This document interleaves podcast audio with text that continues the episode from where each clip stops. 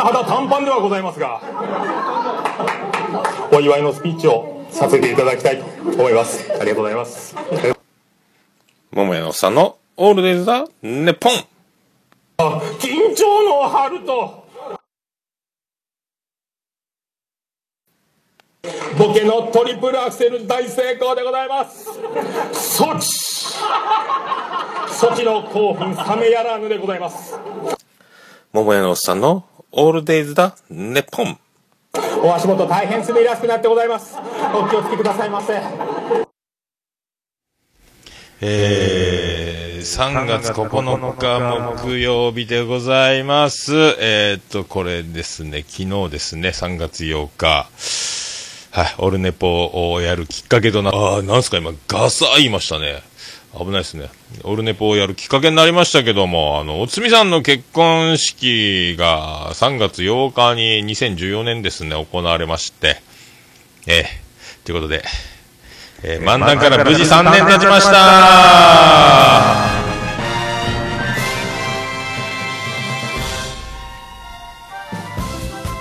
はい、どうも、徳光加藤です。はい。ということで、昨日、16分、なんか、計らずとも、気がちょうど16分ジャストだったんですけども、昨日配信しました、ヒルトン福岡シーホーク、ヒルトンホテル福岡シーホークで、撮ってまいりましたけども、3月8日に毎年、結婚式が行われた、ヒルトンホテルへ行くという、縛りになってますけども、なんとなくですけども、おつみさんと、今回はステファニー夫人と僕と、昨日行ってきた模様を、昨日もその取って出しでそのまま配信しましたけど、音楽も何もなしのただの音源だけをそのまま出すということで、そういうことでですね、無事に3年経ちましたということで、おつみさんの婚姻関係の継続の確認ということで、仮面夫婦なのか円満なのか分かりませんけども、はい、無事にね、そういうことで先ほど冒頭流したのがその時に、約1年がかりで、面白ワード思いついちゃうメモリー、そして、レポート用紙8枚ほどに書き、それを朗読したでおなじみの、ソチ五輪の、直後ですね、2014年3月ですけども、ということでソチ漫談と名付けてますけども、もうボケが薄いので、ボケが、薄いのをカバーするために、ソチと言いながら、変なポーズを、シェーみたいなポーズをして、その前日に思いついたギャグをはめながら、なんとか14分ほど乗り切ったというですね、そんな感じでございます。はい、そんなで昨日はそのバイキング、通常は喫茶店で高いサンドイッチとコーヒーのセットで2000何百円ぐらいするやつ、サンドイッチにサーモンが挟まってるのでおなじみの、コールスローとフライドポテトがついてくるでおなじみの、フライドポテトはちょっとおしゃれな赤い粉がまぶしてあるでおなじみのナチュラルカットのフライドポテトでおなじみのヒルトンホテルシーホークの喫茶のコーナーでいつも飲んでるんですけど、今回はお得な2000円でブッフェバイキング方式の、食べてきたということで、そこはなんとコーヒーも飲み放題だったというですね、そっちの方が安いやないかいという感じだったんですけども、食べまくりまして、かなり食べまくりましたね。シャレオツなビュッフェ、なんですけど、ピザとかカレーライスとか味噌汁とか焼きそばとかパイナップルライスとか、米とパンばかりを、ピザパスタなどなど食べましてあとは鈴木一郎のムニエルですね、あれがおしゃれで美味しかったですね。鈴木って字が読めなくて、魚辺になんか捕虜の漁みたいな字がついてるやつですけども、ムニエル、食べました。デザートも食べました。チョコフォンデュもあったんですよ。マシュマロとか。でもマシュマロがちょっといいかということで食べずじまいということで、コーヒーをポットでいただく、ポットごとコーヒーが来るんですけども、3本ぐらい飲みましたかね。ちっちゃいおしゃれな水筒ぐらいな量で来るんですけどもね、そんなんで、無事に、3年連続でこのまま順調におつみさんの婚姻が、継続された場合はですね、来年は3月8日確認しますと木曜日ということで、これまたオルネポが無事に配信続けるとこの感じで、ちょうど被るということになりますね。どうしましょうかね、その時になってみればいいだけの話なんですけどそんな感じですかね。でそういうことで昨日取って出しをそのまま配信してますので、よろしかったらお聞きいただければと思います、そんなね、ただ漫談がやりたくて、漫談が結婚式の披露宴で漫談がしたい、それだけでオルネポを始めた次第でございますけども、オルネポも、おつみさんも無事に、今継続中ということで、この度は誠におめでとうございますというねちょっとおつみさんの剥げ上がったデコが写った、写真もインスタグラムでは上げてますけども、そんな感じですかね。よかったですね、はい、続くもんですね、何事もね、マイペースで無理せず、1週間に一度、収録するというね、おかげでこんな感じになっております、はい、無事に、今回もツイキャスで、今日はちょっと早めに1時半ぐらいですか、13時半ぐらいから始めておりますけども、無事に始めております、はい、今回も LINE アットいただいております、世界しばめ見聞録のおなじみビスマルクのネクスト秘境ラジオ、ビスマルク大先生よりいただいております。いきましょう。桃屋のおっさんリスナーの皆さんおよび最高終身名誉顧問のアマンさん、こんにちは。いろんなお客さんを相手されていると思いますが、出世しそうな人の見極め方などありましたら教えてください。僕の経験だと、人に分け隔てなく接している人、もちろん人によって態度を変えない人、人の長所を持ち上げて伸ばしてくれそうな人、人を楽しませるのが得意な人が出世しそう、はい、人かなと思いますということで、ありがとうございます、そうですね、その通りですね。でもね、分け隔てなくですよ。ビスマルクさんの経験によると、人に分け隔てなく接している、そう、これ今雑誌とかテレビとかでもおなじみですけども、コンビニの店員さんとか飲食店の店員さんとか、そういうとこによっては偉そうな態度を取る人、お客様は神様だを、ありがたく利用する、ユーザー側、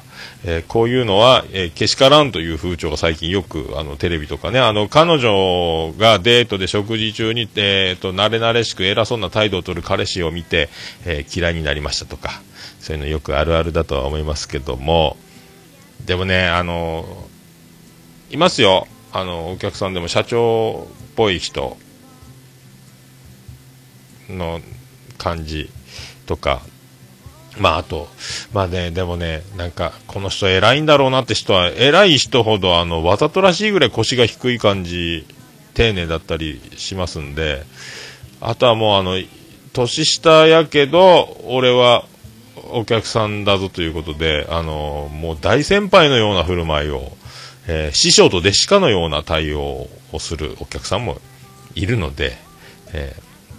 どうですかね。でもね、出世しそうかどうかわかんないですけども、完全にもう偉くなってる人はでも腰が低いなっていうのは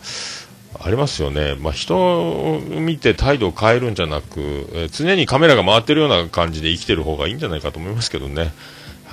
常にドッキリを仕掛けられてる、カメラは回り続けてる、検証されてるという気持ちで生きてた方がね、神様は見ていますそんな気がしますけどね。だからね、ほんとね、若いのにいきなり初対面で、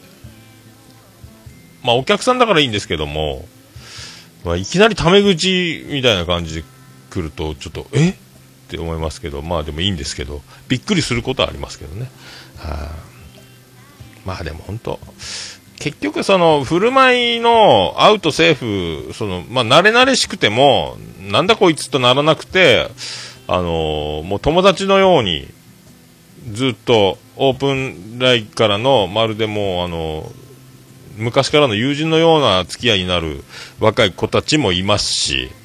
そうじゃない人もいるので、これは本当人によっちゃ人によっちゃなんですよね。だからお前に言われたかねえよって思うのか、ね、あそうねって普通に、だから同じセリフでも本当誰が言うかによって本当だいぶ違うと思うんで、こればっかりは本当もうその人によるということですね。だからまあ本を見てとか誰かに習ってその通りにやってもその通りにならないとか、同じレシピで作ってもなんか違うとか、まあそういう本当だからそのなんかがあるんですね、あるんやないかなと、思っております。はい。そういうとこじゃないでしょうかね。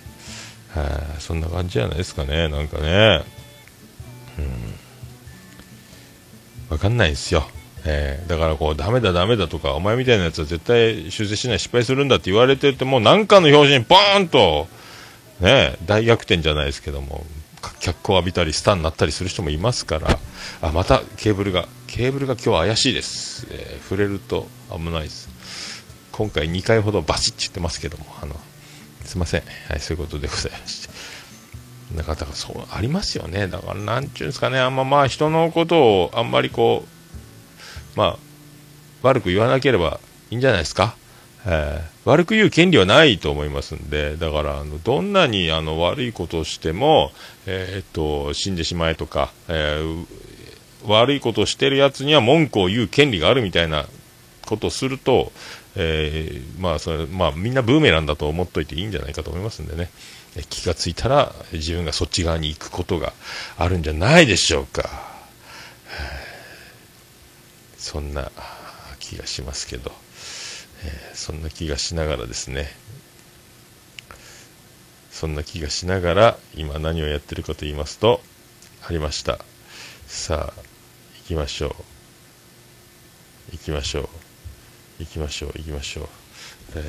桃焼きの桃焼きです。桃屋さんのオールデイズ・オン・デポ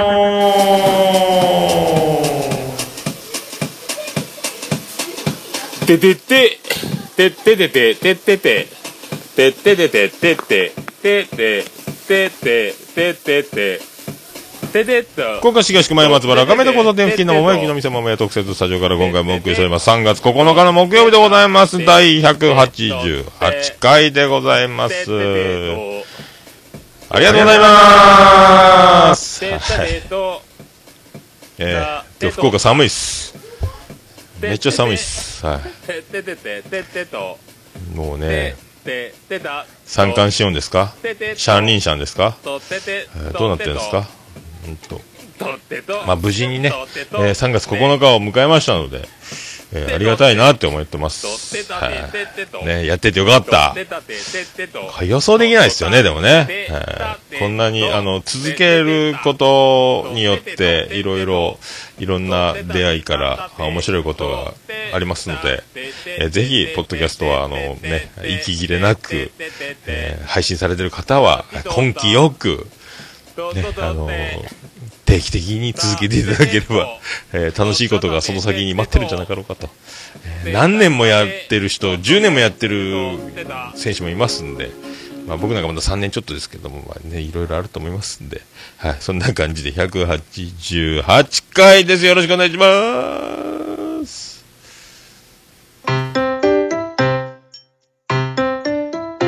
どうも、グダグダタイムズです。このポッドキャストは MTF のシート、残念な滅が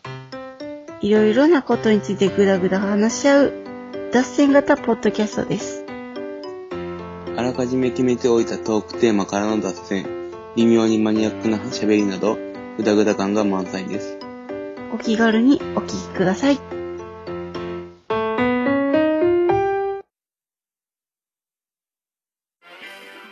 はい、ということでお送りしております188回でございます。オルネポでございます。正式名称桃屋のおっさんのオールデイズだネッポンでございます。はい、まあ、巷じゃねパーソナリティというか、その本人の名前を冠にすると、叩かれるという噂を聞いたことありますけども、いつの間にかすぐ桃屋のおっさんのオールデイズだネッポンって言いながらも、途中からオルネポに、4文字に変更したというのは偶然まぐれで構想しておるということを、最近気づきました。はい、正式名称は冠ついてるんですけども、意外に、バレないよ、ね、そんなことも。皆さんツイキャスの方もありがとうございます。皆さんアマン大先生、ピスケさんありがとうございます。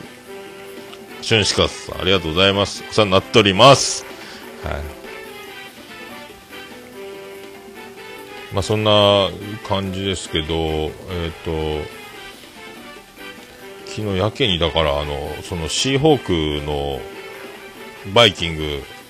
水曜日はレディースデー、昨日水曜日だったんでレディースデーで女の人多かったですね。女の人は1600円ですよ。男の人は2000円なんですけども、で伝票が来たんですよ。でやっぱ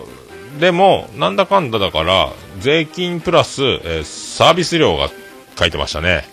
何百円かついてました。さすがですね。まあ、飲食業界にいますと大体手作りか、企業の力を結集した商品なのかは大体わかるんですけども、やっぱり器が変わると、そのバイキングの、ね、機材っていうか、ああいうのもものすごくおしゃれなんで、ね、出し方が変わるとまあおしゃれに見えるという。チョコフォンデュの機械とかやっぱそれ、ね、もう民間じゃね、民間でしょうけど設備がすげえやっていうね。女の子で女性の方、お母様方ね、旦那さんは小遣いで大変なのかもしれないですけども、奥様方はホテルで優雅にバギングということで、お子様たちはもう暇になってストローを、剣のように持って走り回るという。危ないですね。そして空席に置きっぱなしのグラスの方にちっちゃい子供が手を伸ばし床に落とすとかですね、いろんな事件が起こりながら、子供たちは退屈でホテルの中を走り回る、その、バイキング会場の中をね。で奥様たちは、お茶を無料でコーヒー紅茶飲みますんで、そのコーヒー紅茶を飲みながらおしゃべりに没頭するという姿を見ながらですね、収録をしてまいったという次第でそういうことありますけどね。はい、まあね、そういうことですけども、まああれですよ、 WBC ですよ。イスラエル強いですね。すごい強いですね。あれほとんどマイナーリーグとかメジャーリーガーばっかりっていうね。おいでイスタンブール、イスタンブールか、イスラエルじゃないですね。強いよね。オランダも勝ったでしょ。で史上最弱の、代表チームだと言われて、なんか盛り下がってるでおなじみの韓国はやばいですね。もうこれ確定ですか、敗退確定ですか。で台湾は昨日頑張りましたけど、やっぱ力負け、最後負けちゃったみたいで、あれホークスで左ピッチャーで150キロぐらい投げてて、で陽大館のお兄ちゃんでしたっけ、ヤン・ヤオシュン、一回メジャー行くとか言ってダメ言われて残留したけど、故障かなんかで結局一軍にも上がることなく、今台湾のリーグで打者に転向して、めっちゃ調子が良くて、この前台湾リーグ選抜で日本に来てて、侍ジャパンと練習試合みたいなのやってましたけども、ヤン・ヤオシュン打ってたやんと思ったんですけども、でも代表に選ばれてないやんっていうね。ヤン・ヤオシュンね、いたらよかったんじゃないかと思いましたけど、まあでもね、日本も白氷を踏むかのような、まあね、点差的には安心して勝ってるように見えますけども、結構危ない展開ね。あと抜けた球とか、やっぱボールが操れないのがあって、結構その1球で仕留められたりとかね、ああいう怖さはありますよね。まあ、キューバに関しては、まあ、チャップマンしかりね、ですか、みんな、まあ、デスパイナーに残ってますけど、みんなだから亡命しちゃうんで、いい選手がいなくなる、亡命してメジャーに行っちゃってキューバに帰ってこないんで、キューバの代表が貧弱になるという事態は、否めないで、ね、当時のメンバーでももうセスペデスとかもいないでしょ。だからみんな、だからセペタとかちょっと高齢化になってますし、だからでピッチャーもともと打つのが好きだってゲットスポーツで古田さんが取材に行った時に言ってましたんで、だからピッチャーが育ってない、だから140キロに満たないぐらいな球速のピッチャーが多いので、上から投げたり横から投げたり変なもうトリッキーな投げ方をしてなんとかしようっていう感じだけど、やっぱそれはやっぱ捕まっちゃうよねっていうね、だからちょっとキューバもむごいなと思いましたんで、まあそんなのもあって、まあデスパイネとかね、その日本に、貸し出して、そっちで稼がしてあげようという、キューバの中じゃそんなに野球選手でもやっぱお金を稼いでっていうのがあるんでメジャーに逃げるんでしょうから、亡命して命がけでメジャーに行って活躍するんでしょうから、まあね、だからキューバも本当は強いんでしょうけど、ね、ベストメンバー集まらないと。日本もメジャー組はね、みんなほとんど青木以外来てないですけども、なんとか、まあ、だから日本らしいレベルの高い細かい野球でしのいで守ってでワンチャンスでドーンしかないんでしょうけど、でも昨日のオーストラリアもなかなかまあ、成功しなかったですけども、小林が満塁で送りバントの満塁じゃないか、一塁二塁かな、送りバントの時のすごい守備のシフトがサードからブロックサイン出してたりとか、結構細かい野球やってたんで、これオーストラリアも次もっと強くなるんじゃないかっていう、結構強かったですね。オーストラリアも細かい野球やってましたんで、これ日本もね、っていうかもう1球で仕留められるっていうのを考えると、やっぱボールが操れない、まあ日本でもそうでしょうけどね、ただその一発で運ばれるっていうのは、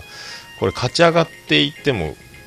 ね、ドミニカとかあっちの方、アメリカとかね、プエルトリコとかそっちの方でも怖いんじゃないかと思いますけどね。はい、だからなんかでも絶対世界一になるんだって気持ちで見てない、ちょっと安心なんですか、ちょっと楽なんで、よっしゃーみたいな、そのものすごいイチローが出てた時みたいな絶対世界一になるんだみたいな気持ちで見てないんでね、まあちょっと楽ですけども、あと小久保監督がやっぱインタビューで意識しているそうですねから、だいたいヒーローインタビューって野球選手言うんですけど、そうですねって一言目にそうですねっていう口癖みたい、お決まりみたいなのを、言わずにインタビューに答える小久保監督、狙ってるな、ね、やってんなと思いますね。その後菅野投手の昨日のヒーローインタビュー、開口一番そうですねつってましたもんねやっぱそういうのもありますよね。ヒーローインタビューね、誰ね、どうしても野球選手はそうですねから言い始めますんで、解説者でももうそれ板についててね、実況のアナウンサーに振られるとそうですねから始まり、その辺も練習してるんでしょうね、小久保裕紀監督は。そうですねっていうね、言わないっていう、あとね、侍ジャパンって言わないと原監督がそういうのを名前つけてくれってお願いして侍ジャパンって言うようになったんですけど、原ジャパンとか監督の名前が先につくと、ちょっと選手が表に出ない、選手が主役なんだから嫌だっていうので侍ジャパンっていうのが始まったんですけど、どうやら小久保ジャパンってちょいちょい聞きますね。あとは小久保監督が緊張してたみたいですけども、昨日も一昨日もやっぱね、椅子に座って足を組んで、俺は監督だ、デーンとしなきゃっていう気持ちの表れでしょうね。足を組んで偉そうに座ってるように見せてる、わざとか無意識に足組んでるのか、ちゃんと座った方がいいんじゃないか、いやそっちの方がいいのか、どっちがいいんですか、どっちが正解なんだ分かりませんけども、まあ、そんなのも見えたりしております。まあでも良かったですね、勝ってね、このまま安心して。だからあとは、次ね、オランダと多分イスラエルが上がってくるでしょうから、またそこがぶつかるんでしょうからね、どっちですかね。オーストラリア、キューバは負けそうですから、オーストラリアと日本が B グループ上がってくるんじゃないですかね、そんな気がしますよ、で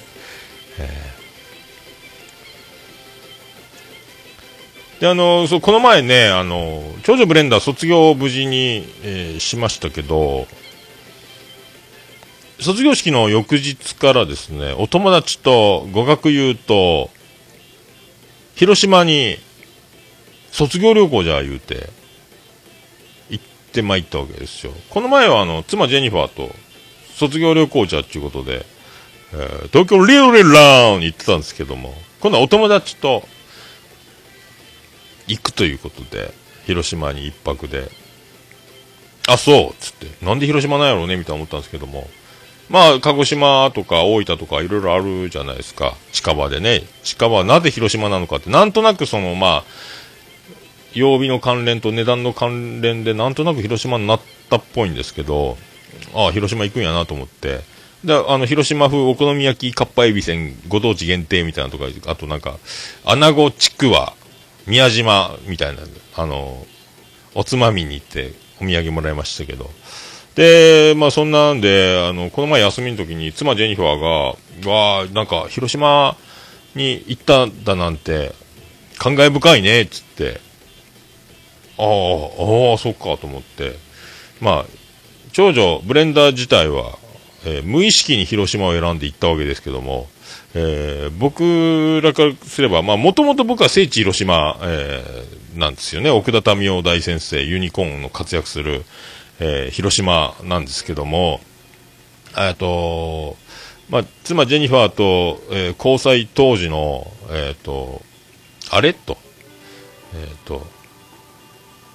子供ができたかもしれないという平成10年、平成9年、平成9年？平成10年か。なんか言い出したぞ、シリが。で、あれってなって、またって自分で検査したら、妊娠してる反応だという、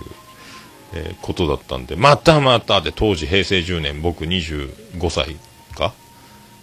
ね。妻ジェニファー20歳。そのぐらいですか。またってそんな市販の薬局の検査薬でそんな産婦人科行くぞっつって、で産婦人科連れてってほんまやってなって、うわどうするよってなって、まずいなと思いますけども、まあもう僕はもうそうなったでもうその覚悟は、もしそういうことがあったとして、まあ、その無責任ではありますが産ませていただきます。将来のことは、知りませんがなんとかなると思います。死にはしないと思います。計画もクソもありませんが、まあ、なんかあればそうなった時に、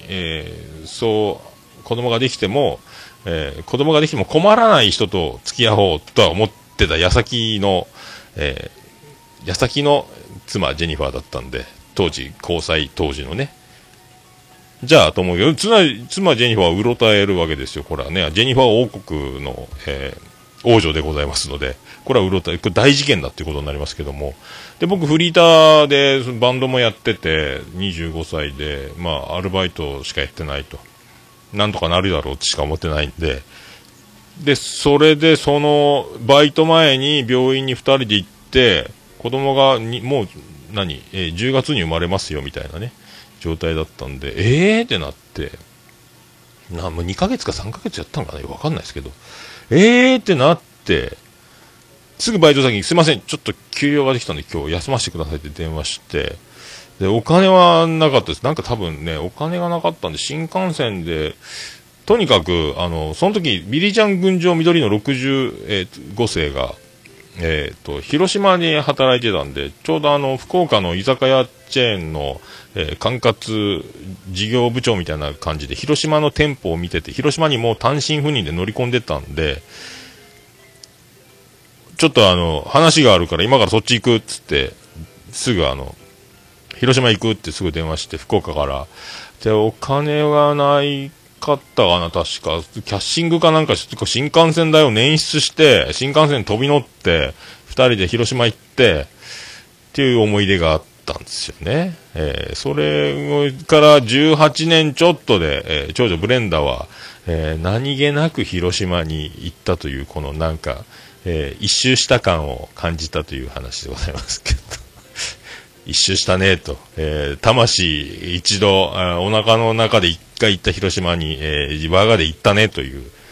感慨深いねみたいな、そんな話が出て、あそうねと思ったんですけどね。まあ当時はだからもうね、それから、長女ブレンダが生まれてくるまでは何回も言ってますけども、それは戦い、僕が一番活躍した時期でありますけどもね、長女ブレンダこの世にデビューさせるまでに、無責任に頑張るという、状態、まあ、その時もだから、妻ジェニファー、当時彼女のジェニファーを連れて、ビリジャン群青緑の64世の働く、お店の方に行っってそこで飲みながら食べながらちょ話があるっつって、子供ができております、もう産もうと思いますけども、大変だと思いますが、そういうことでございます。まああんたが福岡から、広島にいきなり電話して飛んでくるさ、そんなことやろうとは思ったけども、まああんたが好きなようにしなさいと。まあでもジェニファー側はわからんけども、こちら桃屋のおっさん側の親の、対応としては、好きなようにしなさいと。あんたが決めなさいみたいな状態になりましたんで、まあそう、まあ、そっからがまたね、あれだったんですけど、まあそれはそれで良しとして、まあそんな感じで、長女ブレンダー一周したなって、言われて、ああ、そうね、一周したねっていう感慨深いな、みたいな、ことがありましたというお話をいたしまして、挨拶と、変えさせていただきたいと思います。まあそれでは、そんな曲バディでイメージから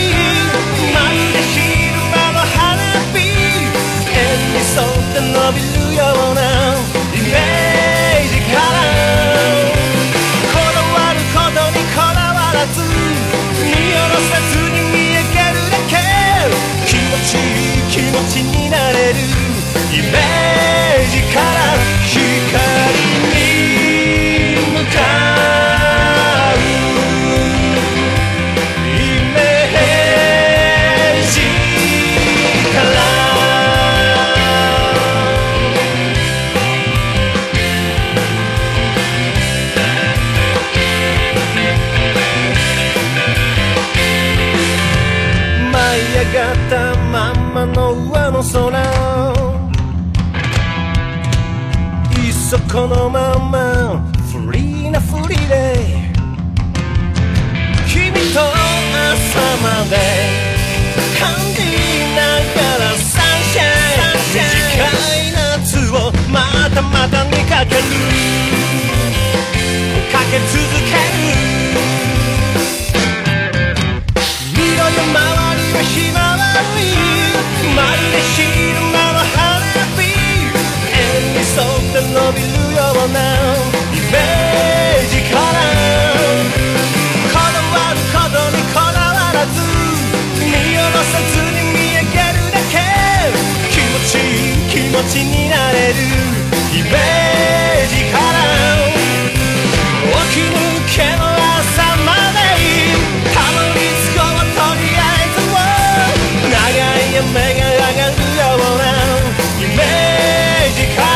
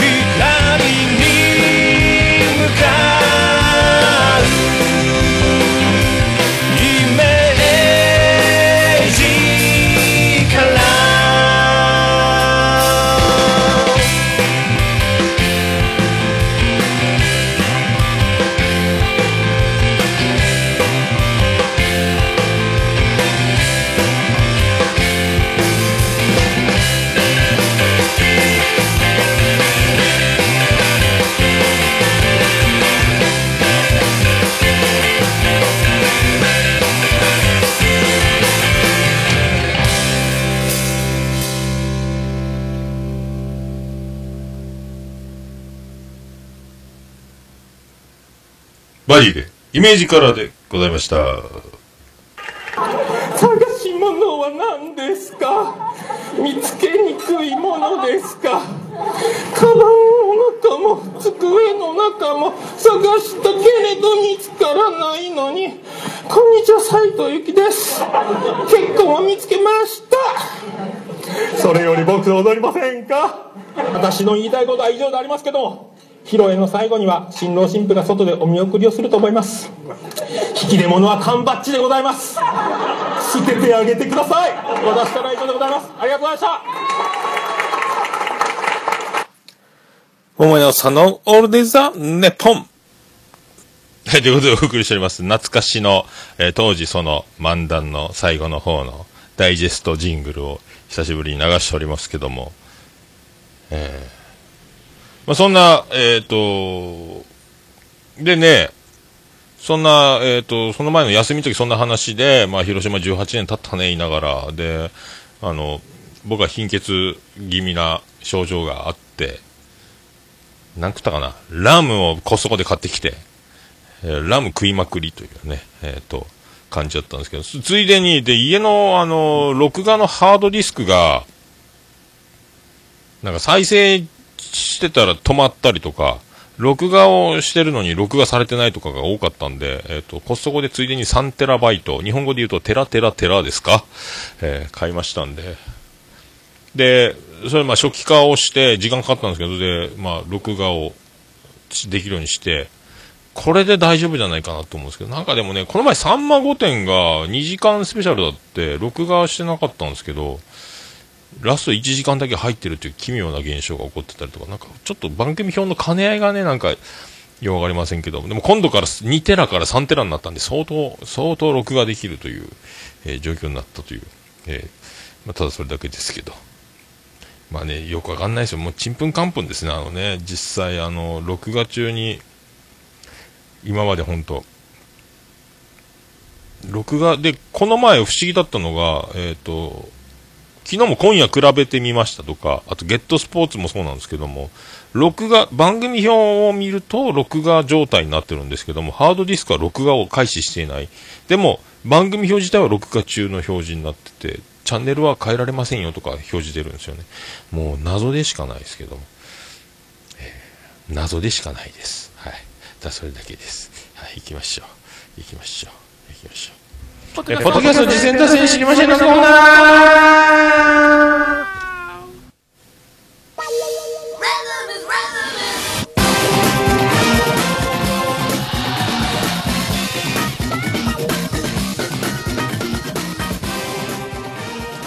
はい、このコーナーポッドキャスト実践達成知りませんのコーナーでございます。このコーナーは私が趣味で聞いてますポッドキャストをあれ楽しかったこれ楽しかったを言うコーナーでございます。今ツイキャスありがたいことにコインをメツさんですかね、グータ隊のメツさんですか、なんかコインいただいてて付け直すことなくツイキャスは、そのままつなぎっぱなしになっております。ありがとうございます。今回はメールいただいております、オルネポ終身最高名誉顧問豊作チェアマンでございますアマンさんよりいただいております。タイトル、ラジアを推薦します。旧ラジアがリニューアルオープンした番組で、変更点はリスナーさんが提案した話題について料理する方式を採用。さらに待ち望んでいたラジア子ちゃんの登場も聞き逃せませんということでいただきました、ラジアでございます。ミスイ店長でおなじみのラジアでございますけども、小地卵さんと2人でラジア子さんって店長アンケート溜まってますよとか言ってるね、あの声の主じゃないかと思いますけども、ラジアで家とひらがなでラジで、漢字の家ホーム家ハウス家ラジ家と書いてラジアと読むのがひらがなでラジアになって、でサイトも変わりましたんで、まあ、これ貼っときますけども移転するということですね。でホームページもこのシーサーじゃなくて多分今度は自前のホームページになったっぽいですよね。おしゃれになってまして、で絵もかっこよくなって可愛く、小路卵さんとミスティさんがどんぶりの中で踊るみたいな感じになってますけどで、同じ音源ですかね、ラジ家のラジア今までの旧9になっちゃうんですか。で、新しい方のひらがなでラジアの両方で同じ4分ほどの音源が出てますけど、そこにラジア子ちゃんが出て喋っている、ミスティ店長とトークしているという模様でございますね。で、まあ、ミスティ店長はですね、2年前ですか、一緒に飲んだことがありまして、素人ポッドキャスター界重鎮であります、ポッドキャスト界の仕掛け人、秋元康こと、藤もっち主催で、僕は東京に岡村隆史、オールナイトニッポン歌謡祭 in 横浜アリーナに行くという情報から、素人ポッドキャスター界で動いてもらいまして、せっかくあんた福岡から東京出てくんならみんなで集まって飲んでやろうよ、飲みましょうよということで、ちょうど11月1日が歌謡祭だって、で、3日が祝日ということで、祝前日の2日が、ちょうど皆さん集まりやすいという日取り合いになりまして、みんな集まってくれまして、その中に、まあ、幹事がだからボ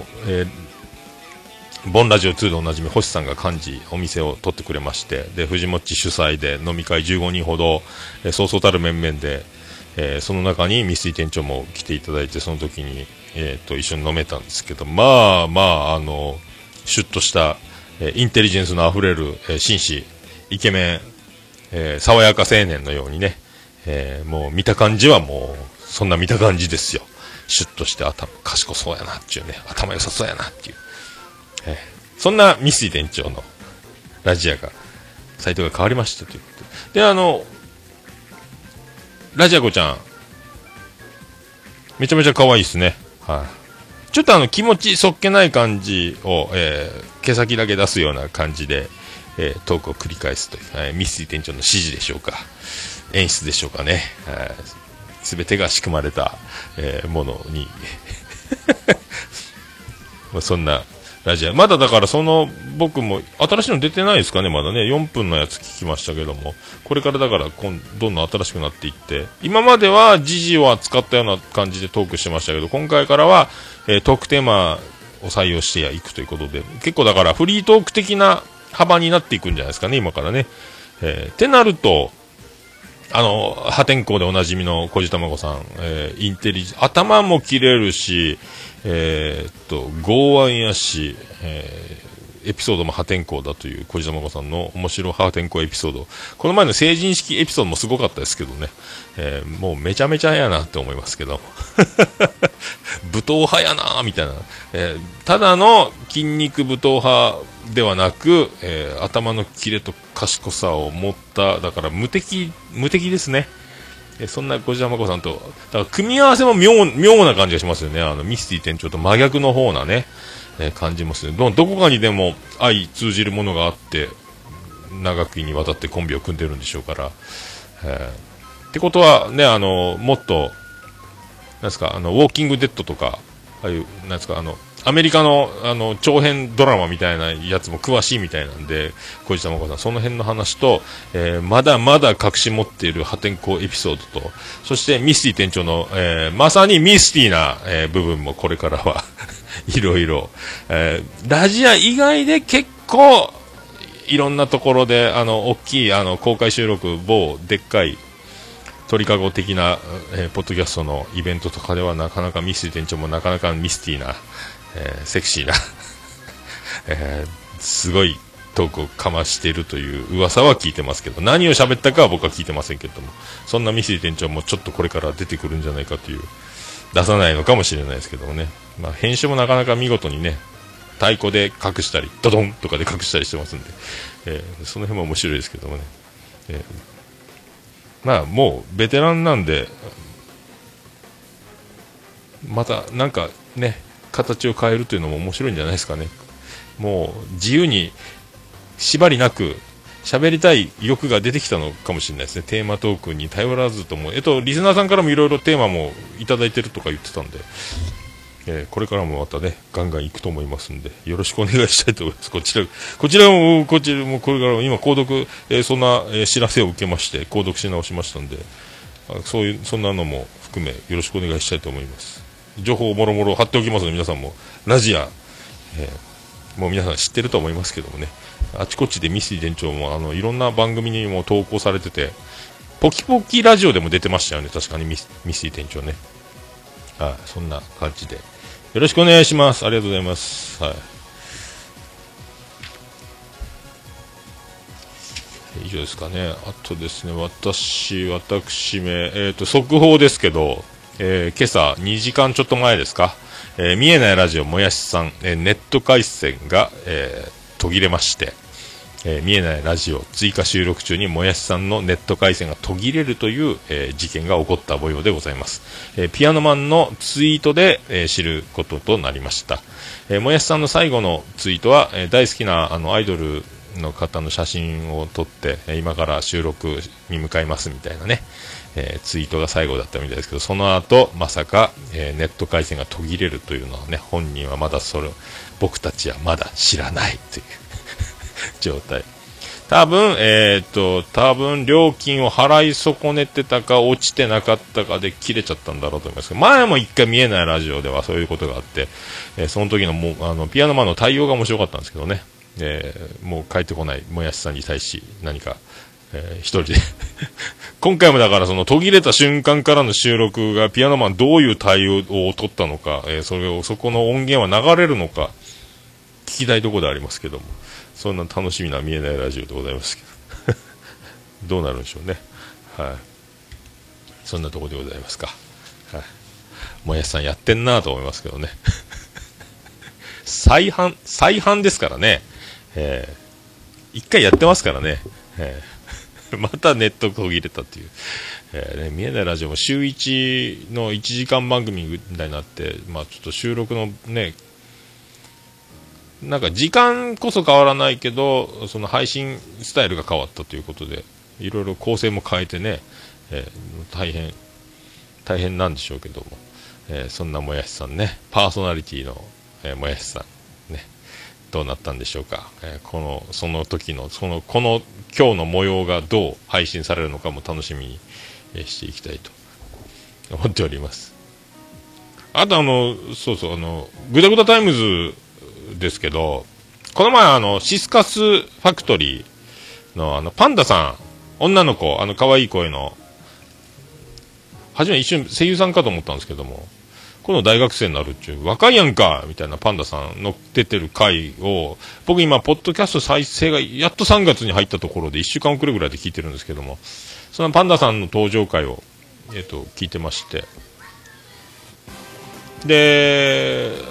パンダさんの表記がなんですか、ローマ字打ちをキーボードでした時の綴りなんですよね。 PANNDA ですか、パンダさんだから、N が2回なんですよ。でこの N が2回っていうのが、なんかローマ字打ちしちゃってそのまま登録しちゃったみたいなことだったと思うんですけど、全く僕も同じでして、ツイッターの桃屋のおっさんの、ID ですか、あれ僕桃屋のおっさんの最後 N2 つなんですよね。なんかツイッターが当時よくわかんなくて、登録の仕方もよくわかんなくて、もう何回もパソコンでわーってやってるうちに、あら通過しちゃったと思って、でアカウントできちゃって、あ、できたと思った時にはもう気がつけば N が2回入ってたというね、その辺は非常に共感いたしますという、ところですか。はい。でこの回でいろいろなんかパンダさんからC さんとかメスさんにいろいろ質問などなどやってて、何回ぐらいあったかな、詳しくはしのちゃんのカマラジの、グダカマの話そのでもう話してるから、それ聞いてと言ってその場で教えてくれないってくだりを何回もやってましたけども教えたれよって思いましたけどね。あれをその時喋ったからそれを聞いてって、あれ結構長いカマラジ、しのちゃんのカマラジは2回ぐらい前編後編ぐらいで流しましたっけね。それを聞くまでは、教えないよというくだりが面白かったんですけどせっかくなんで僕もしのちゃんのカマラジの、そのグダカマの話ぞのという回を、貼っておこうと思いますけども、これだからメッツさんとグダ隊のメッツさんと、竹蔵の秘密の話ぞの竹蔵さんと、しのちゃんで3人で飲んだっていう前僕も言いましたけどね、その飲んで話してる回が、収録されてるという、それで合わせて3番組合わせてグダカマの話ぞのというタイトルで出てますね。そこ僕貼っときますせっかくなんで貼っときます、はい、面白いですね。でもね、まあ、そんな、しのちゃんのカマラジですけどもね、すごいですね、勢いがバリバリですね。多分今超気持ちいいんじゃないですかね、しのちゃんね。あともう仕事柄ドライバーさんですよね。だから仕事柄ツイキャスを死ぬほどやってるんですよね、ずっと移動中ね。だからポッドキャストにツイキャスにもうとにかくすごいっすよ、勢いが。超売れっ子でございますけどもね、ポッドキャスト界のスピード違反じゃないですか。大丈夫ですかね、取り締まりないようにね、ポッドキャスト界の化石祭にならないようにと思いますけどもね、十分に今一番ねノリに乗って勢いのあるところなんでね、超絶最高エクスタシーじゃないかと思いますんで、ね、息切れのガス欠しないようにたまには給油をしながら、サービスエリアで休憩をしながらですね、安全に運行していただければと、思いますけどまあそんな、まあ本人が一番分かってるでしょうけどね。まあだから、カマラ番組内容も最近はっていうか元からなんでしょうけども、だいぶ今もう本当に、かまぼこ練り物板につくかのようなカマラジ、かまぼこラジオでございますけども、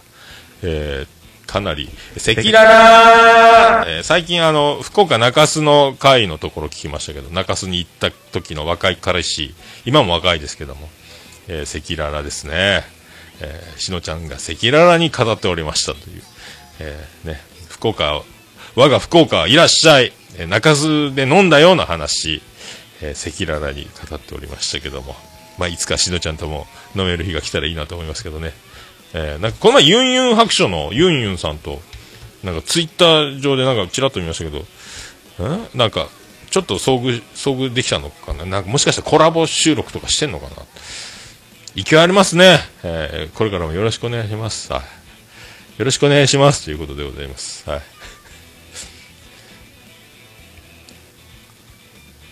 ということでございますか。以上でございますか。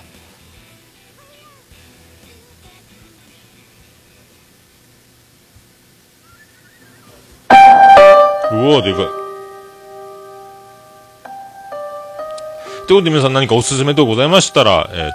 メールフォームございますんで、ラジオネームだけで簡単に送れますので、こちらページにも貼っておりますけども、メールフォームから送っていただければと思います。あと通常のメールは桃屋のおっさん@allnepo.com、桃屋のおっさん@allnepo.comでございます。あとツイッター DM とか LINE アットとかお好きな方でも簡単に送れますのでよろしくお願いしたいと思います。あと郵便の方直接桃屋の方に送ることもできます。郵便番号 813-0042 福岡市東区前松原 2-11-11 桃屋駅の店桃屋までお願いします。着払いはなしでお願いします。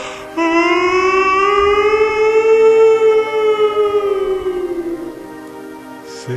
濯物から参りますが、青い空白く澄んで羊雲は静か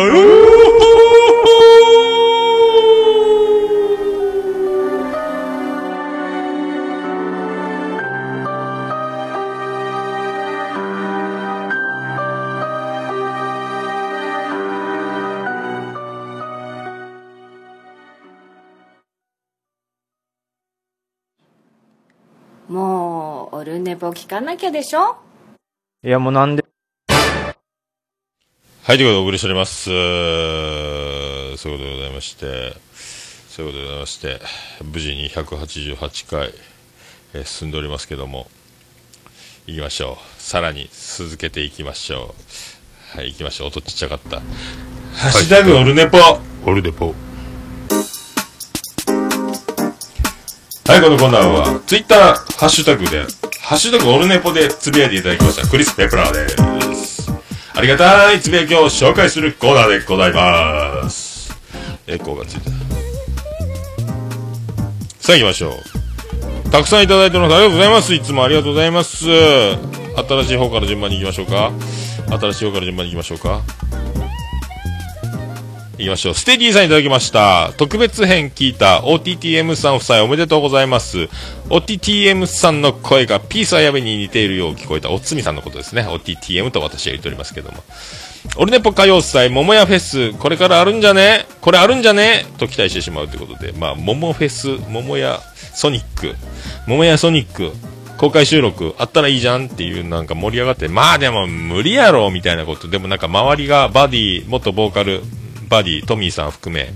向井社長含めライブハウス CB 側もなんか動いてるっぽいです。本当にあるかもしれないです。なんか僕を引っ張り出そう引っ張り出そうという動きが、ね、もう流れには乗るしかないですけども、心から、大発表と一番楽しいのは俺だぞという状況になる日が来るのかもしれないですけども、本当にやるのかライブハウス CB ということ、オルネポ公開収録、そして、ね、ゆかりのあるアーティストたちを呼んでライブをやるという融合の桃屋ソニック、桃ソニ、桃ソニあるのか、今年中にあるのかとかいう状態になっております。はい、ありがとうございました。タモ兄さんいただきました。ハッシュタグでのお便り久しぶりになります。卒業式の、おっさんさんの長女の卒業式の話面白かったです。自分も来週に高校の卒業式があります。おっさんさんが今まで一番心を動かされた場面があれば教えてください。ということでありがとうございます。ありがとうございます。あ、そっか、タム兄長女ブレンダーと同じなんだとしな。もう進路決まったんでしょうかね。日本を救っていただけるぐらいの、ね、有能な人材でございますので、これからも、初老の我々よろしくお願いします。おんぶに抱っこでよろしくお願いしますということですけど、あ、卒業っすか、おめでとうございますよね。ほんとね、羽ばたきまくってほしいと思いますけど、心を一番動かされた、まあ、場面ね、まあよくわかんないね。でも意外にね、なんかでもどうすかね、あんまりこう感情豊かにおいえいっていう感じはあんまりないんで、そういうことねって思うタイプなんでね、そんなに喜怒哀楽豊かな方じゃないんで、どうなんですかね。まあでもそうこの前の長女ブレンダーの卒業式で先生が最後にそのホームルームで言ってたのは、今までまあ振り返ると、まあいろんな幸せ、楽しかったこと、いい思い出、たくさんね、あると思いますけど、振り返ってきてね、幸せだったな、楽しかったなっていう思い出たくさんあると思いますけども、いくつかね、その中でももっと大きい、いや、ほんと幸せだなっていう、その大きい幸せっていっぱいあったと思いますけど、ね、これからそれを振り返って、これからもそういういろいろ今からも楽しいことを幸せだなと思うことをやってくるとは思いますが、口を開けて待ってるそういう幸せなことがないかなと、その待つ側ではなくよりも、今ちっちゃいラッキーやら、うまいこと今電車乗れたわとか、ちょうどトイレ空いてたわとか、食堂の席が空いてたとか、消しゴム落としそうになったけどキャッチしたとか、なんか誰かがうまいこと貸してくれたとか、そういうちっちゃい喜びを重ねた方が、そういうことちょっとずつちょっとずつの方が、もっと幸せを感じることができるんじゃないのかみたいな話をしてて、まるでポリアンナ物語の良かった探しで検索みたいな、あ、そうねそうねとは思ったんですよね。あと、まあそういう風に自分で迎えに行くべきじゃないのかという、人に喜ばれる、だから困ってる人があったら助けてあげるとかね、分かんないところがあったら教えてあげるとか、宿題でなんかここノート貸してあげるよとか、ね、鉛筆忘れたら鉛筆貸してあげるよとか、そういうなんかとか、ちょっと助けてっていう時にファイト一発でなんかね、押しても動かないのみんなで押してあげるとか、なんかいろいろこう助けてあげる場面があったりして、誰かに喜ばれた方がもっと幸せで、ありがとうっていうその心から俺を言われるような時に幸せを感じた方が、さらに待っているよりも自分で迎えに行った方が幸せは感じるんじゃないですか。そんな生き方を先生はやってます、今までやってました、今からもやっていきますみたいな、それがこの結果ですという、皆さんこんなクラスいかがでしたかみたいなこと言ってて、おーね、おーと思いましたけど、心動かされましたね。まあなんかでも共感というか、そうよね、やっぱそうよねっていうね気をしました。だからまあ人に喜ばれてなんぼだというのは、まあ僕はできてるかどうか置いといて、まあ置いといてになるんですけど、まあ人に喜ばれるために生まれてきたんじゃないの人間ってっていうの方が、幸せじゃないのという、まあね、受け取り方次第にはなると思いますけども、そんな気がしておりますので、今後ともよろしくお願いしますということでありがとうございます。ありがとうございました。ちゃんなかさんいただきました。タバコを吸わなくなって結構長い期間になります。やめれたきっかけは風邪ひいている時に吸ったのがまずくて、それ以来吸わなくなりました。風邪ひいている時に吸うとやめられるかもです。ということでちゃんなかさんいただいております。まあ風邪ひいてる時タバコ吸うと、死ぬかと思いますよね。ゲホゲホなってね、まずいとか美味しいとかの、レベルじゃないと思いますけどもまあそれでやめれるんだから、やっぱなかなかさっぱりした性格ですね、ちゃんなかさんね。うじうじしてないというか、まずいやめたっていうね、僕の前風邪をひいてる時はまずいだけだって、健康を取り戻すとタバコが美味しく吸えるんだっていう風に思ってましたけど、まあでも僕もやめてもうだいぶ経ちますけど、まあね、ほんとね、いいことないっちゃいい。もうタバコをね、金かかるし、体にで健康診断でもタバコ吸ってますかっていうとか結構聞かれるんで、もうよっぽどだなと思いますけどね、タバコってね、なんかまあ唯一合法なドラッグじゃないですけども、まあ吸いたくなりますからね、吸ってるとね、吸ってる時は幸せな気持ちになりますから、だからね、吸わない人にとっちゃあの煙大変な威力がありますんで、あとはその思い出がいっぱいというね、家帰るとタバコの煙にまみれた服はもうタバコの煙すごいよというところですけど、まあその辺もねちゃんと立証されて、まあ世の中も今ねいろいろもう吸う場所なくなってきてますからね、だから車の運転中に車が唯一の吸う場所だっていうので、もう窓開けて運転席から窓腕だらん出してタバコ持ってると、窓開けながら運転してる後ろに煙きますからね。だからもう結局それも嫌な顔されると、もう本当に窓閉め切ってしか吸えなくなる日が来るんじゃないかっていう感じですけど、まあ、タバコはね国が前作ってましたからね、どうなるんですかね。まあでも、もう見守るしかないですけど、アイコス旋風がこれからどんどん強くなっていくんじゃないですか、あの電子的なタバコね、燃えないやつね、はい、と思います。ありがとうございました。ステディさんいただきました。187回聞いたおっさんはまだ2回も送り出さなきゃならんので、どんと構えてる感じで入れたのでしょうか。おっさんが、バルスを知らないことにびっくりした。そしてエンディングの剣弁の下りの後の星の下星の上で、バディさんに申し訳なく思ってしまった、わらわら面白かったですということで、ありがとうございます。面白かったならありがとうございます。まあね、まあどんと構えてると言いますか、まあね、まあ感慨深いっちゃ感慨深いんでしょうけども、まあね、あと2人も残ってるかっていうのも、でもね、本当僕はそんなに子育てに参加してないんで、起きたらいませんし、帰ったら寝てますし、まあそんな繰り返しだし、まあなんといっても親子というよりは同居人という感覚を持つようにしてるのと、まあ、舐めた口聞いたら許さんぞとか思ってますけど、それ以外はもう勉強しようがしまいが関係ない、俺の人生じゃないと思ってますんで、それぞれね、でも自分が子供の頃のことを考えてもそうだし、まあ、友達とかを見ててもそうですけど、親はそんなに大事じゃないなっていう、そんなに親気にして生きてるか当時からって思ってますんで、ってことは今僕が親だからといって子供たちにと思っても、まあそれぞれで生きるんでしょう。まあ一緒に住んでるし、まあね、戸籍も血もつながってますんでいいんじゃないか、それで何かあったら何かあった時で考えればいいんじゃないかみたいな気になるぐらいですよ。はい、ありがとうございました、ケンチさんいただきました。187回拝聴、ブレンダーお嬢様のご卒業おめでとうございます。しっかりとお育ちになられたようで、九州男児はやはり存在感があるんでしょう。またジェニファー奥様の影の力も、卒業式というイベント、私はその場にいるだけで涙ボロボロです。 ありがとうございます。まあ、僕もねいろいろよその子の、挨拶とかよその子の、なんかそういう振る舞いを見て、そっちの方が泣けてきました。自分の子よりもよその子の方が泣けてきました。まるでドラマを見てるかのような気持ちになりましたけど、感動しましたよね。先生の挨拶とかね、学年主任の最後、お預かりしたお子様をお返ししますのところも、ちょっともうこっちがもらいましたけどね、はあ、ありがとうございます。ケン波動さんいただきました。博多とか福岡って聞くと桃屋のおっさんしか思い浮かばないようになった。ありがとうございます。山ちゃんラーメンのカップラーメンの画像が映って、山ちゃんラーメンね、これ親不孝通りの公園の近くにあるラーメン屋さんで、まあ、バンドマン御用達なんですけど、打ち上げとかでよく行く、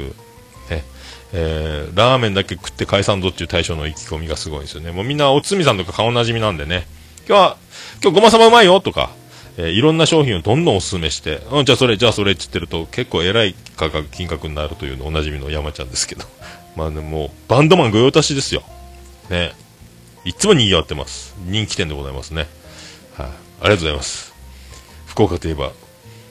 りがとうございます、はい、頑張りますドリトリズムさんいただきました。本マッチいただきました。手は離すけど心は離さず、素晴らしい言葉ですね。僕も指導者の端くれとして巣立っていく、選手たちに伝えたいと思いましたということで、本マッチありがとうございます。サッカーを教えてるんですよ。少年サッカーを教えてるんですよね。仕事の傍らね、すごいですね。でもね、でも高校生の年頃は特にそういう方針で育てる、教育するっていうのがもうあるあるですみたいなこと言ってましたけどね、先生もね。とにかく手は離して心だけは離さず、そのもうだから本人たち任せみたいな話が、僕はもう生まれた時からそんな気持ちでいますけど、お前らの人生だろうっていう気持ちでいつも子供には接してますけど、まあそういうことですよね。はい。まあでもなんですか、まあ本マッチね、まあね、いい伝えたい。まあでもいろんな響きのいい言葉とかいい名言とか、そのいろんな言葉ありますけど、まあね、その心動かされる言葉たちというのはたくさんあって、でもなんですかね、まあ本マッチが言えば何でも伝わるんじゃないかと思いますけどね。はい。まあだから一番いろんな名言やら、そのナイスな言葉たちってのたくさん溢れてて、それを勇気をもらってみんなその人生、この言葉で自分は、復活したとか立ち直ったとか、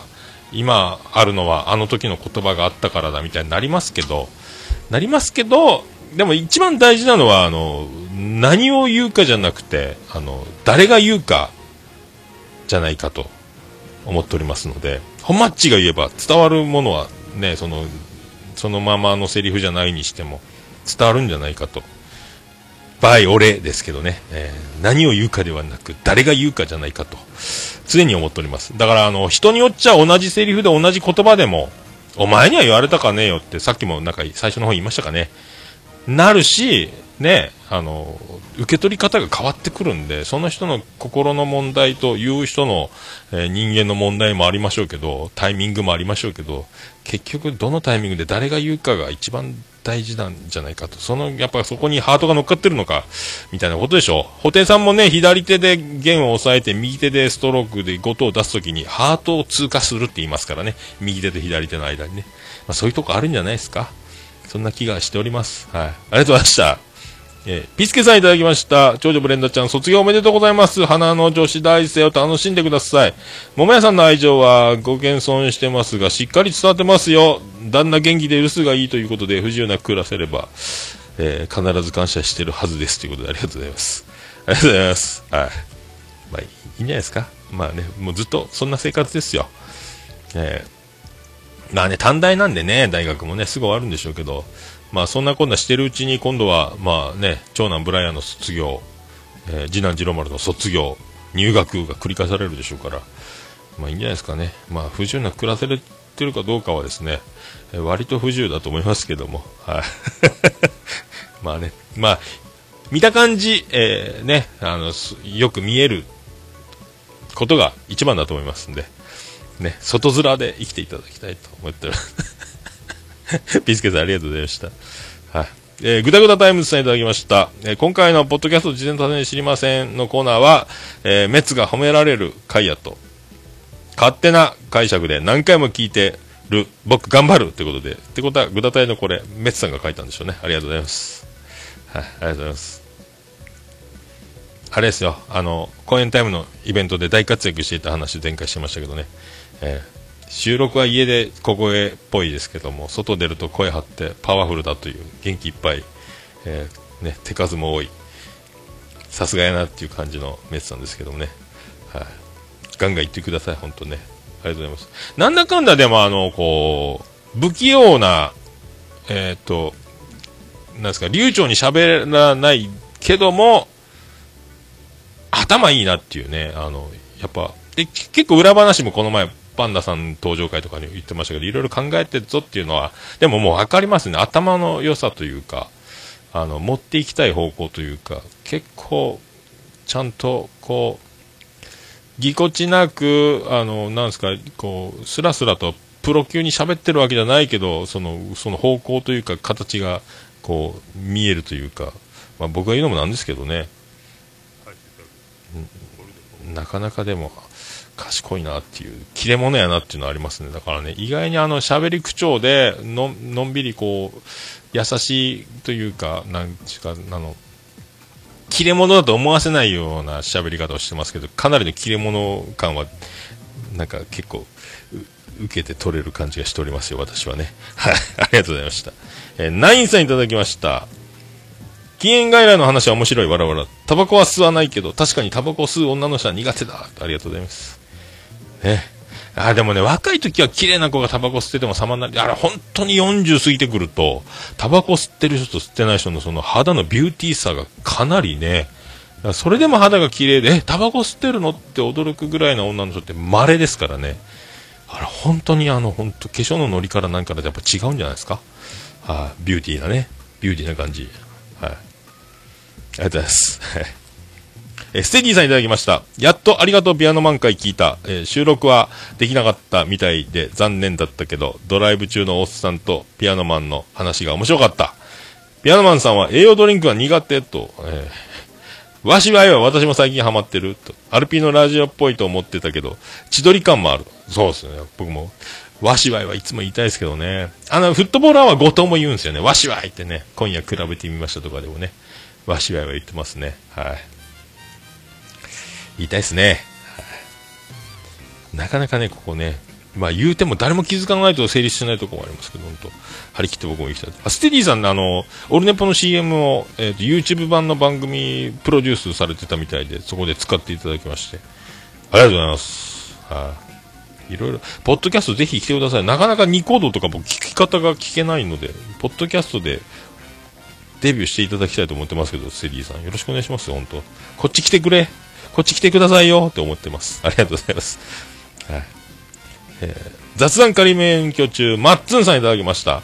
アマンさんに私のポッドキャストを推薦してもらいました。オルネポさんにも聞いて、嬉しい。いただいたコメントありがたく受け止めます。あ、パーソナリティはマッツじゃなくてマッツンです。よろしくお願いします。ということで、雑談仮免許中のマッツンさん、僕マッツさん言うてやっぱりね、あれね、あの時ね、何も今回ミスないですよねとかって自分でビビってるけど、もうミスってたという、非常に申し訳なかったと思います。はい、名前間違うね、タイトルとか間違うね。マッツンさん、マッツンさんですね、よろしくお願いします。はい、そんなありがたく受け止めます。なんかありがとうございます、本当。はい、よろしくお願いします。はい、まあでも音大きい方が多分ね、聞く側は結構ありがたい、聞きやすいと思いますんでね。まあ、できればでいいと思いますけどね。はい。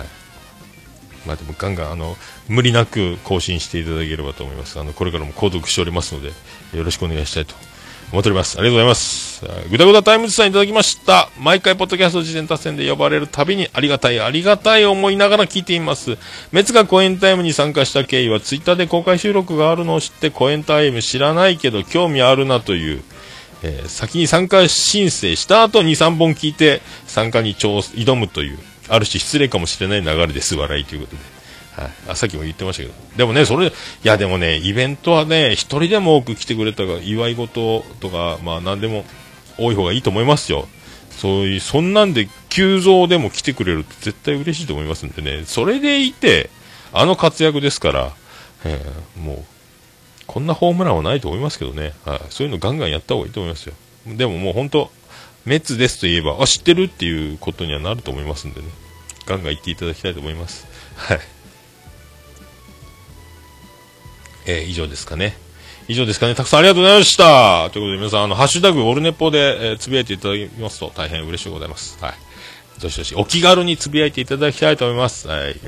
私、大変喜びっちゃもらんまんまん、マンマスウレピーでございまーす。ということで、ハッシュタグオルネポのコーナーでございました。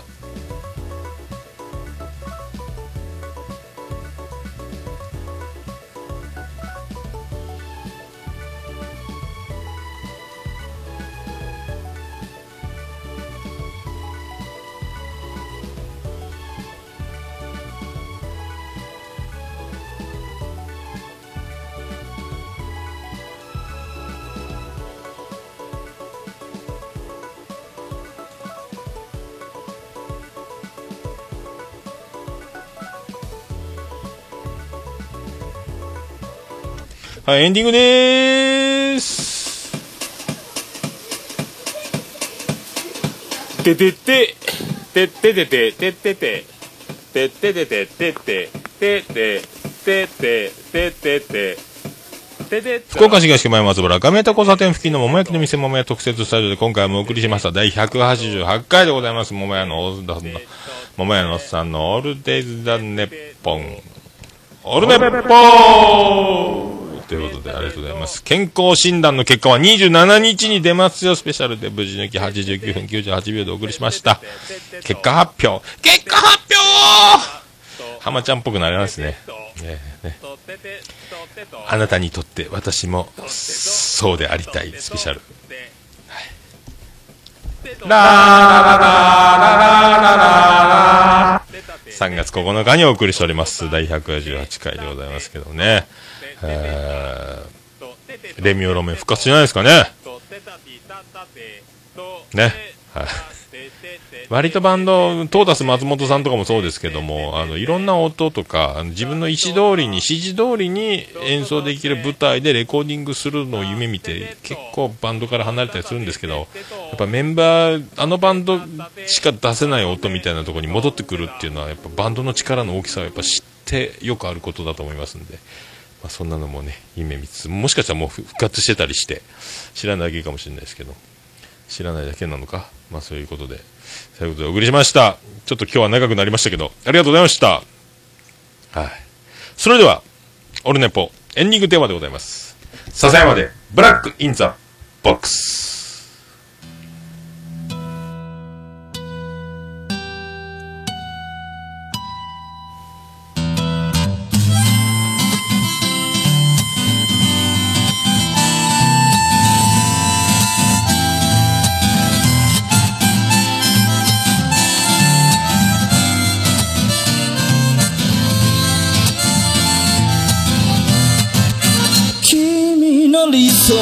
初めから来ちゃいないさ、重ね合わせてばかりじゃ剥がれてく、並べ立てたのは今までの理由だろう。そんなものよりも今を聞かせて、答え合わせならまだ早すぎる、未来など見間違えるものさ、行方不明のままの昨日を探すより素敵なことを語ろう。悲しみは分かち合ってゆけるものじゃない、ブラックアンビューティー鳴らすのさ、誰に届くはずもないこの夜を埋める、二人だけのわがままなリズムでブラックアンビューティー歌うのさ、誰に届くわけもなく消えてゆく、声を拾い集めた継ぎはぎだらけのブルース。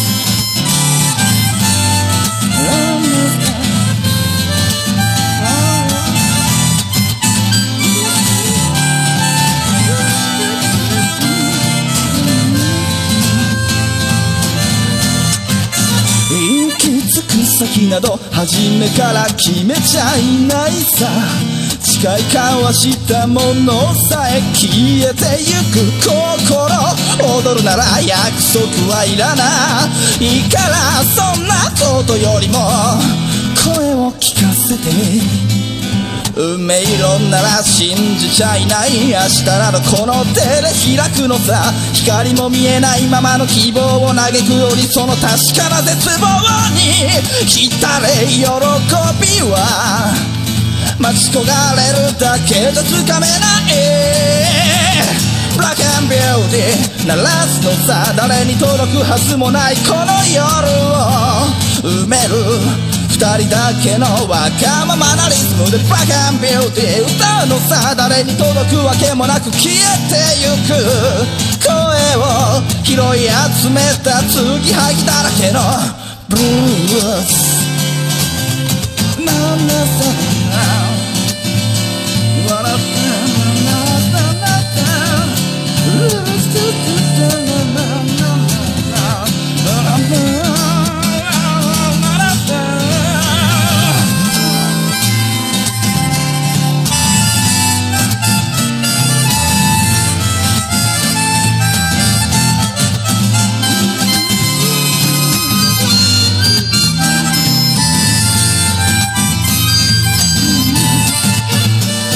何を信じることにも疲れた、初めから何もなかったのだろう、行方不明のままの昨日から抜け出さずにいたのは僕の方、光などどこにもない、まして闇などありもしない、瞬き一つで変わる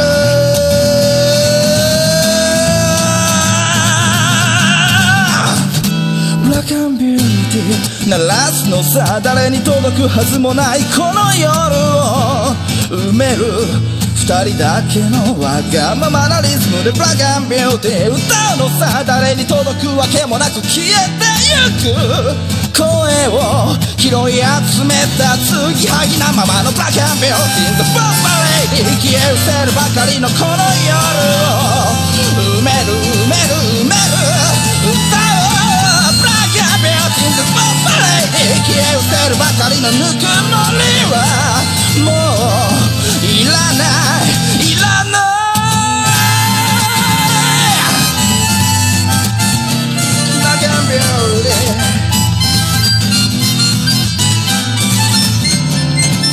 ー消え失せるものならもう何もない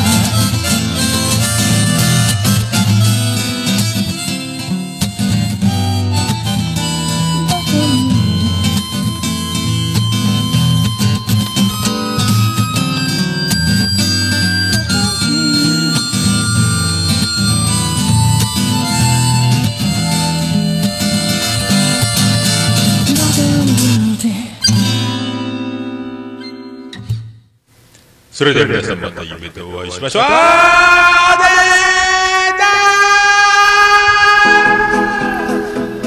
福岡市東区若宮と交差点付近から全世界中へお届け、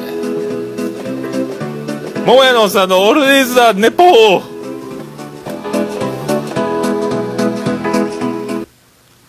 瞳を閉じれば